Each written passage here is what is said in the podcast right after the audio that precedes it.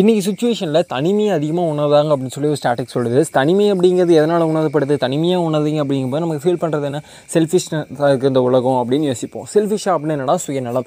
எனக்கு தான் எனக்கு மட்டும்தான் அப்படிங்கிறது தான் சுயநலம்னு சொல்லுவாங்க. ஆனால் ஒரு விஷயத்தை யோசிச்சு பாருங்களேன். நீங்கள் நான் நம்மளை சுற்றி இருக்க உங்களை சுற்றி இருக்க எல்லாருமே சுயநலமானவங்க தான். அது புனையாக இருக்கட்டும் நாயாக இருக்கட்டும் எல்லா விஷயங்களுமே அனிமல்ஸ் பேர்ட்ஸ் எல்லாமே பார்த்தீங்கன்னா சுயநலம் தான் யாராலையுமே சுயநலமாக வாழ இருக்கவே முடியாது. எப்படா சொல்ல அப்படின்னா சுயநலத்தை நம்ம டிஸ்ட்ரிபியூட் பண்ணோம் அந்த விஷயத்தில் நம்ம எந்த அளவுக்கு செல்ஃபிஷாக இருக்கும் அப்படிங்கிறது ரொம்ப முக்கியமே. அதாவது எனக்கு மட்டும்தான் அப்படின்னு நினைக்கும்போது என் செல்ஃபிஷ்னஸ் என்கிட்டயே கேபிட்டலிசமாக என்கிட்டயே இருக்குது அப்படின்னு அர்த்தம்.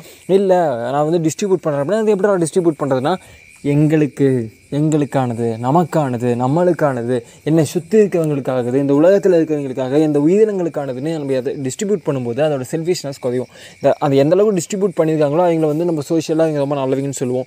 செல்ஃபிஷ் பண்ணாமல் அதை டிஸ்ட்ரிபியூட் பண்ணாமல் இல்லை அது என்கிட்டே இருந்துட்டு போட்டோம் அது எனக்காகவே இருந்துட்டு போட்டோம் அப்படின்னு நினைக்கிறவங்கள நம்ம செல்ஃபிஷ்னு சொல்லுவோம். ஆனால் ஒரு விஷயத்தையும் வச்சுக்கோங்க இங்கே தனிமைன்னு சொல்கிறதும் உண்மை தான் செல்ஃபிஷ்னு சொல்கிறது உண்மை தான் கூட்டம்னு சொல்கிறதும் உண்மை தான் நண்பன் சொல்கிறது உண்மை தான் ஃபேமிலின்னு சொல்கிறது உண்மை எல்லாமே உண்மை தான் அது மாயை நம்ம உணர வைக்கும்.